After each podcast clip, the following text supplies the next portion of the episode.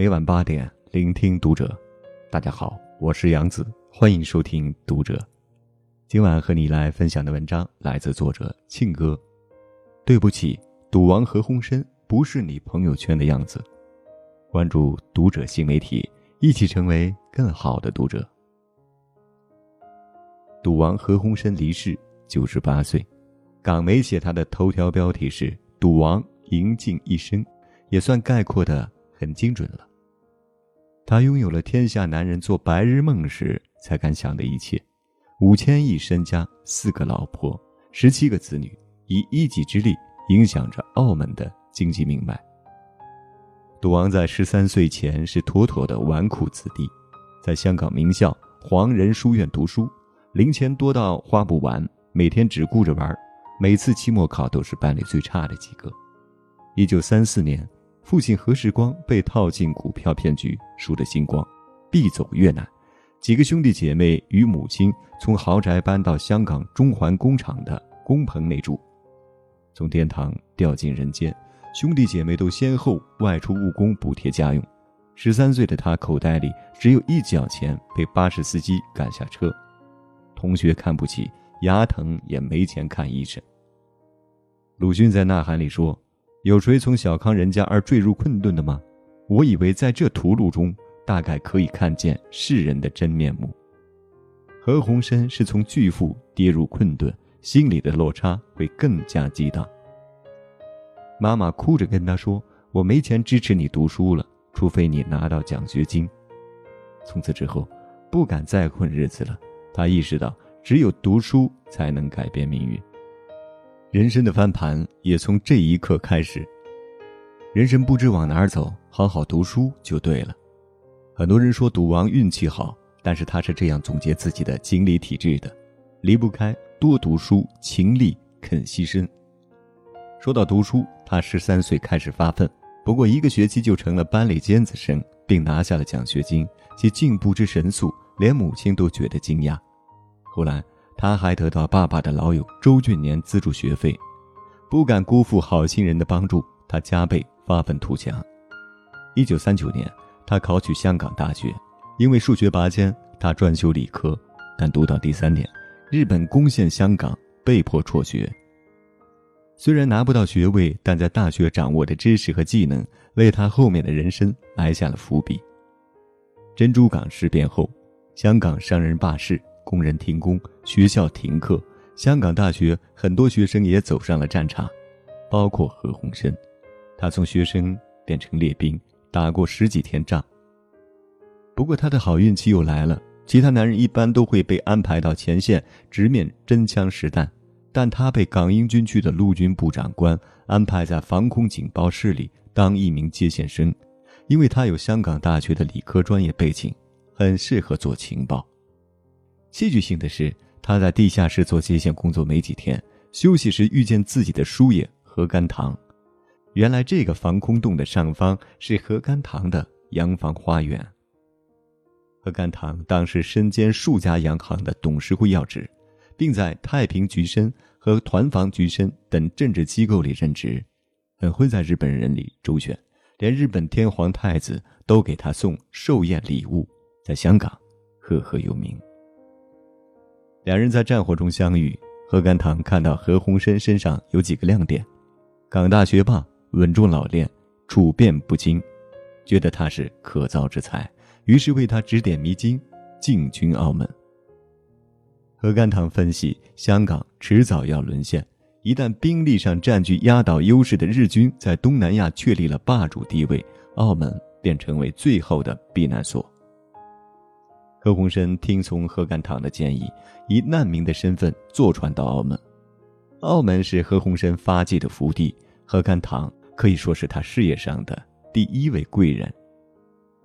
在过澳门之前，通过何甘棠，何鸿燊认识了一个叫齐藤的日本人。这个人推荐他到联昌公司当文字秘书，同时兼任粮油面纱业务的监督和料理。这家公司是他人生的起跳板。后面贵人一个接一个出现，为以后的成功铺好了红地毯。为什么有些人总是遇到贵人？吸引力法则里说，当你心里想着去实现一件事，整个宇宙的力量都会配合你。当你努力让自己变得更好，很多人都愿意帮助你。何鸿燊自己虽然是富二代，但家庭破产后，家族里没有一个人愿意伸出援手。他妈妈问亲友借钱，每次都吃闭门羹。导致大家看到他不再是纨绔子弟，学业有成，做事谈吐稳妥，才开始对他刮目相看。他后来说：“没有人愿意跟一个没有价值的人做朋友，这很正常。当你被别人藐视时，不是怪别人，而是先要改变自己。所谓转运，不过是你变好了，愿意帮助你的人多了，自然紫气东来。运气，也是遵守马太效应的。”差的人更差，好的人更好。学点技能傍身，老板喜欢好用的人。在联昌公司里，日本人和葡萄牙人居多，要在其中顺利拓展业务，除了英语流利外，日文和葡文都不能差。刚到公司不久，他每天花不少的时间学习语言，在与外国人交流中，很注意锻炼自己表达能力。只用了很短时间，他的日语。葡语、英语，不论是口头叙述还是书面撰写，都自然流畅，这让他在葡萄牙、日本的两位老总之间能展开多角度、多渠道的对话。作为一个大公司，联昌为了方便领导与工作人员之间的沟通，内部安装了许多电话。赌王是一个对数字天生敏感的人，对各个部门的电话号码都花了些功夫记熟，几乎不用看电话本就能。顺手拈来。有时候，他陪着老板外出谈业务，当老板想给某人打电话又忘了带电话本时，赌王就像个移动的活体通讯录，老板问的号码他都能精准说出。老板觉得这个人太好用了，几乎是全能的，一个人能顶几个人的能力。他很快成了公司里的红人。二十岁就被提拔为联昌公司合伙人。同时，公司派给他的任务更是险象横生。他负责带着巨款押船到海上交易。当时正是战争时期，各路军舰横行霸道，海盗杀人如麻。有次，他带队在海上交易，被船长出卖，与海盗里应外合，枪指着头要他交出三十万现金。他交出现金，但两台发动机被毁坏了。海盗本来要将他们杀人灭口。他趁海盗数钱时大叫一声“开船”，原来他做事细心，预留了第三台发动机，这才幸免于难。谁知道船开到半夜遇到了日舰，日军很可能大开杀戒。他急中生智，扯下帘子，用红漆画了一团红圈，拿在手里飘摇。日舰靠近，何鸿燊用日语跟对方周旋，又逃过一劫。想不到他平日积累的日语功底是救命药，应了那句“没事儿多学点东西总是有用的”。后来联昌公司货船被日军以走私为由扣押，老板们都焦头烂额，派何鸿燊去解救，他又成功办妥了。为此，公司奖励了他一百万奖金，这是他后来创业的资本。一般人打工可能就是赚工钱的心态。但他当成为自己打工，做好每件事都是为自己加工分。刚入行时离心短板，缺哪儿补哪儿，私底下花很多心思优化业务能力。面对语言不会就去学，应对的任务棘手就先谋定而后动。他不怕吃苦，只要能突破，再怎么难啃的骨头都能吞下。人生没有白走的路，每一步都是为后面的人生贴砖。赌王说自己很少说 no，都是 yes，因为他讨厌失败的感觉，不轻易对自己说不行。那说 yes 的底气来自哪里？睿智、强大的学习能力以及克服困难的勇气。视野、格局、见识，让他 PK 掉最强对手。在知乎上常看到有些帖子问我应该要铁饭碗还是去创业？赌王也曾面临这样的选择。赌王的母亲觉得他在联昌公司里经常要出海交易，太危险了。虽然赚钱多，但命都没了，钱有什么用？赌王也意识到这个问题。他原来的老板做了澳门贸易局的局长，力荐他过来帮忙。于是，赌王找到了贸易局铁饭碗。但是，公务员的生活好无聊。他每天坐在办公室里查验财务报表，有时候跟商界打打交道，一天就过去了。工作很轻松，但对赌王来说，日子不好过。这种按部就班吃皇粮的日子，没有成就感，满脑子都是创业大计。他在贸易局积累了一些人脉和资源后，跟何贤、何善恒。成立了洋行，身价大幅上涨。后来，澳门政府宣布赌场经营权招标，何鸿燊跟霍英东、叶汉、叶德利成功中标，抱团经营。何鸿燊是不赌的，他说自己连麻将都没兴趣。叶汉在技术上才是真正的赌王。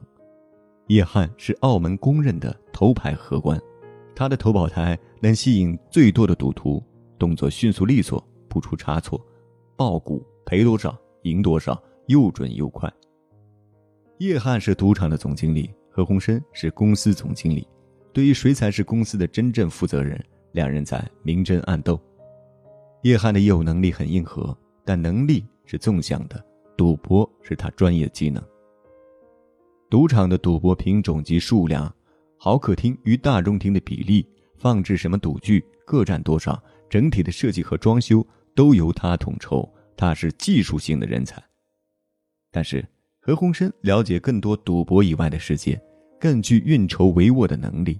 他有知识有眼光，会利用现代企业的管理手法来运营赌博，经常到拉斯维加斯赌场考察运营之道，而且还会广招知识精英为己用，抹去了赌场的市井色彩，使得澳门的博彩业更具系统化和企业化。何鸿燊成了新赌王，叶汉这个真正会赌的赌王败走，晚年混迹于拉斯维加斯，他再也没有踏入过何鸿燊的赌场。何鸿燊为什么会赢？我个人认为，除了比较会权谋和交际外，他比叶汉更加博学。他在各个领域都涉猎广泛，财务管理、运营、国际事业，每一样知识都会自我迭代更新。而叶汉只沉迷旧式的赌博技术里，他只把赌博当成爱好来操作；而何鸿燊从来不赌，只是将赌当成事业来运作。要想永远不输，最好的办法那就是不赌。这是叶汉的遗言，何鸿燊赢了。我们无法复制赌王的成功人生，他的遗产也跟我们没有关系，但他努力上进的底层思维却很值得借鉴。